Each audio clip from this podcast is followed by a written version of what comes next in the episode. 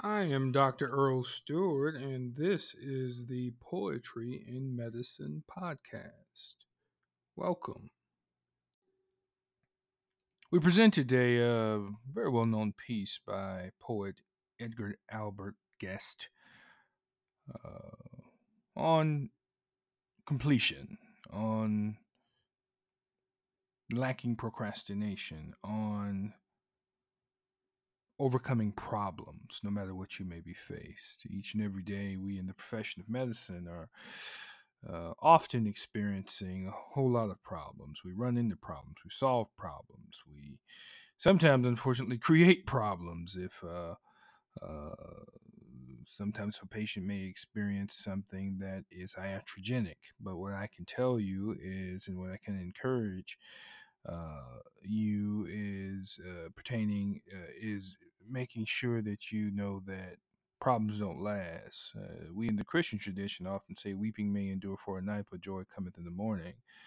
Uh, but it's always going to be very important that we, whatever we start, we finish. Whatever we uh, perceive, we achieve. And um, this is a, a beautiful poem that is very well known that sort of reminds us of that. And uh, so we present today See It Through. May you find in it encouragement to persevere. When you're up against a trouble, meet it squarely face to face. Lift your chin and set your shoulders. Plant your feet and take a brace.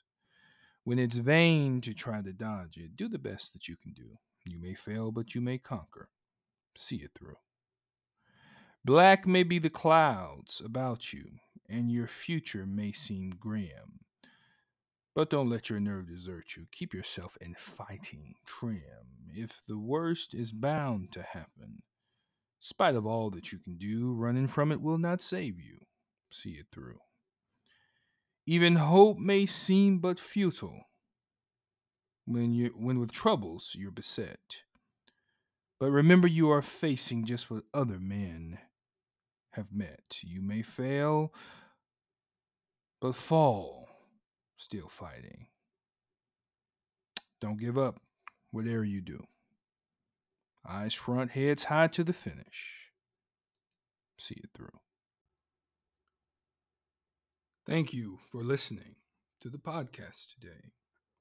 And always remember, in whatever it is that you do, read a poem.